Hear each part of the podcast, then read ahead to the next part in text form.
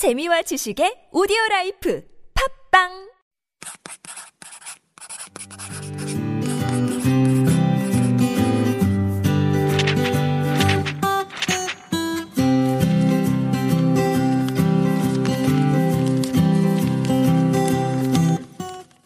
Hello, everyone, and welcome to the Super Radio's Living Korea at 101.3 TBS EFM. My name is Paulina, and I will take you on a Mugunghwa ride through the life in Korea.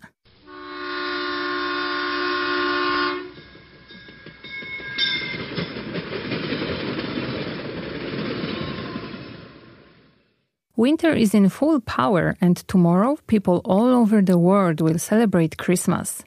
It's a magical time for many when they gather with their families and share certain meals that are prepared especially for this holiday. Unfortunately, I am not able to go home for Christmas, but I will join a traditional Polish style Christmas Eve dinner with my friends tonight. Maybe you remember when I talked about the dating in Korea in the past, that Christmas here is more a day for couples, unlike in many other countries where it is one of the most important holidays in the year. This is simply caused by the fact that Christianity arrived in Korea relatively late, in the 18th century. And even though the number of Christians here is quite high, it is still not a predominant religion. This might come as a surprise to some people because when looking over the nighttime cityscapes of Seoul, it would be hard to miss all those red neon crosses that stretch across the city. Found on the tops of church steeples and multi-purpose buildings, this familiar sight exists in practically every metropolitan area in South Korea. Daytime strolls through the same neighborhoods may result in encounters with enthusiastic proselytizers preaching Christian, Buddhist, and other spiritual beliefs. Korean culture is also steeped in native shamanistic traditions that pervade numerous facets of everyday life, regardless of individual religious belief. Freedom of religion is guaranteed by the constitution in Korea, so all the world's major religions can peacefully coexist with one another. Like other facets of traditional Korean culture that have melted with modern trends, South Korea's religious environment is practically unique to itself. Unlike other regional neighbors, such as Japan and China, South Korea houses a significant Christian population and no religious majority. Korean culture includes a wide variety of religious elements that have shaped the people's way of thinking and behavior. In the early stages of history in Korea, religious and political functions were combined, but later became more distinct. When we talk about the cultural aspects of any country, we can't miss talking about religion. Religion is a set of beliefs that involve the cause, nature, and purpose of the universe. It's usually accompanied with devotional and ritual observances and often containing a moral code governing the conduct of human affairs. Historically, Koreans lived under the influences of shamanism, Buddhism, Taoism, or Confucianism. In the modern times, the Christian faith has become popular and brings another important factor that may change the spiritual landscape of the people the rapid pace of industrialization has brought about considerable anxiety and alienation, while disrupting the peace of mind of Koreans, encouraging their pursuit of solace in religious activities. The oldest religious ideas in Korea are called shamanism today. These are beliefs that the natural world is filled with spirits, both helpful and harmful, that can be addressed by people with special powers, called shamans. Herbal medicines, dances, chants, and other ceremonies mark the work of shamans, most of whom are women. Though few people believe in the religious ideas today, they do accept old ideas about the natural world and use many ancient herbal remedies. Shamanism gradually gave way to Confucianism or Buddhism as a tool for governing the people, but its influence lingered on the shaman, mudang in Korean, is an intermediary who can link the living with the spiritual world where the dead reside. The shaman is considered capable of averting bad luck, curing sickness, and assuring a smooth passage from this world to the next. The shaman is also believed to resolve conflicts and tensions that might exist between the living and the dead. Shamanism in ancient Korea was a religion of fear and superstition. but for modern generations, it remains a colorful and artistic ingredient of their culture. A shamanistic ritual, rich with exorcist elements, presents theatrical elements with music and dance. The introduction of more sophisticated religions like Taoism, Confucianism, and Buddhism did not result in the abandonment of shamanistic beliefs and practices. They assimilated elements of shamanistic faith and coexisted peacefully. Shamanism has remained an underlying religion of the Korean people as well as vital aspect of their culture. During the Goguryeo dynasty in the year 370, Buddhism was first introduced to Korea. It came with the Buddhist monks who made their way across Central Asia through China and into Korea. It was the Mahayana, or greater vehicle, variety of Buddhism, in which many saints and demons inhabited the spirit world. Buddhism actually coexisted with shamanism, and many Buddhist temples have a Samsonggak, a tree spirit hall, on their grounds, which houses shamanistic deities such as the mountain god. He is usually shown as an old man with a pet tiger. It is a uniquely Korean feature of Buddhist temples. The Shilla dynasty that unified Korea in 668 made Buddhism the official religion of the peninsula. Royal patronage allowed many magnificently decorated temples to be built, and today thousands are still to be found. The Bulguksa Temple and the Sokguram Grotto, which are designated as World Cultural Heritage Sites by UNESCO, are Buddhist creations from the Shilla Kingdom that are said to reflect the importance of Buddhism at that time. The religion was persecuted during the Choson period when its temples were tolerated only in the remote mountains. Buddhism suffered another sharp decline after World War II as Koreans pursued more worldly goals. But South Korea's success in achieving developed nation status, coupled with a growing interest in spiritual values, is encouraging a Buddhist revival.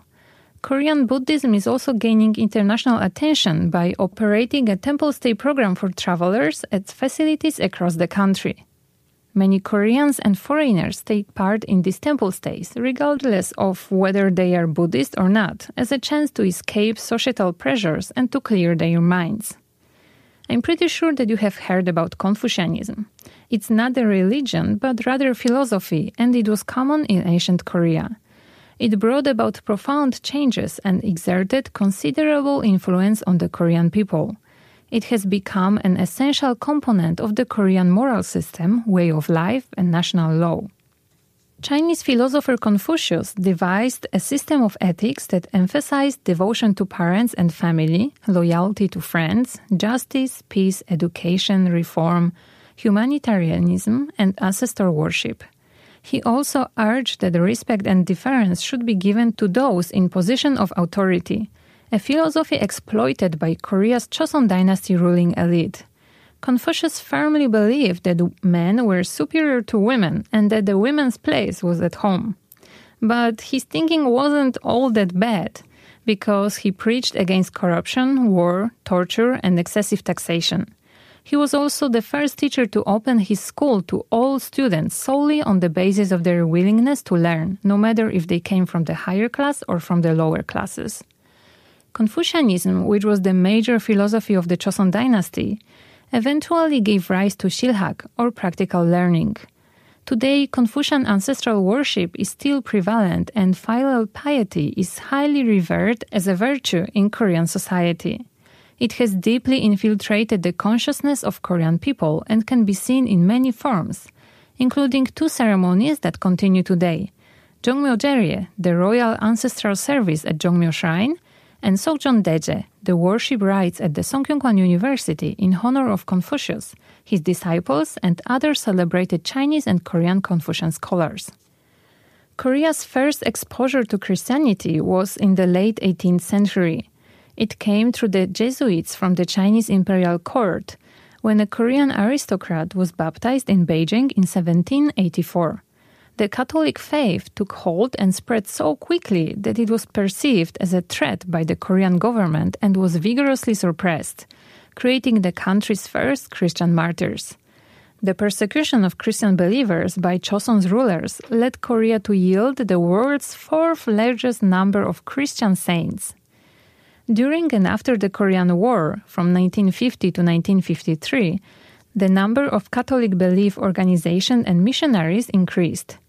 The Korean Catholic Church grew quickly and its hierarchy was established in 1962.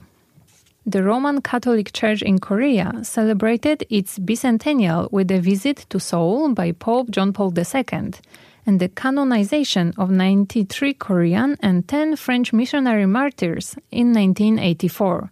It was the first time that the canonization ceremony was held outside the Vatican. Exactly 100 years earlier, in 1884, Protestantism was brought to Korea by North American missionaries and quickly won people's hearts through school education and medical services. Also, many of Korean Protestants were independence leaders and committed themselves to political causes.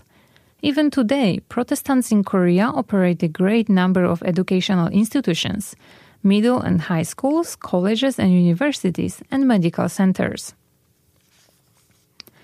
The growing popularity of Christianity in South Korea throughout the 20th century has made it a common basis for modern native religious movements, such as Cheongdokyo and Daejongkyo, which, although suffered through the history, are still active in increasing the number of their adherents.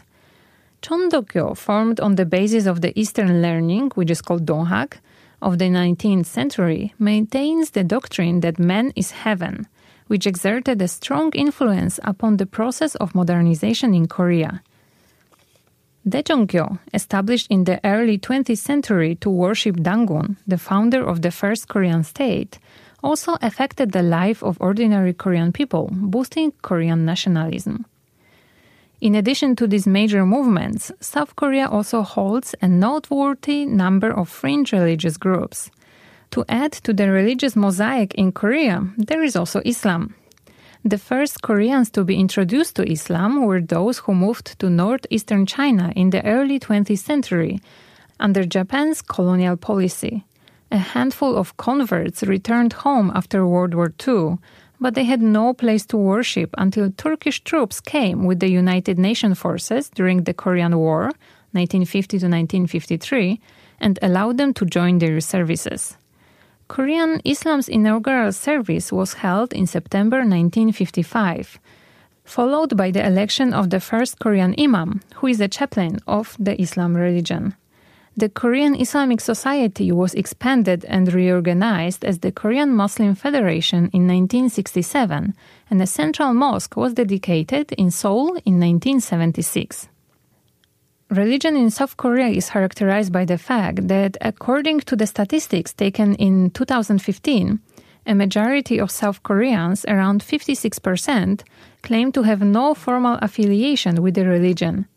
Among those who are members of religious organizations, Protestantism represents around 20% of the total population, Buddhism around 15%, and Catholicism around 8%.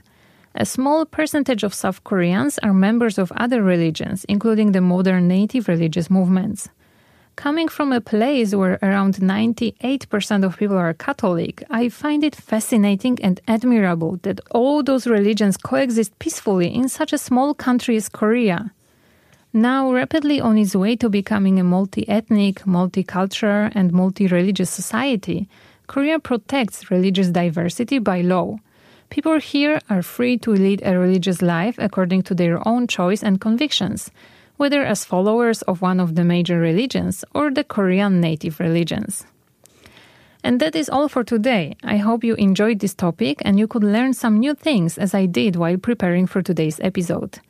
If you have any requests or suggestions, please send us an email to superradio101.3 at gmail.com and check out our Instagram at superradio101.3.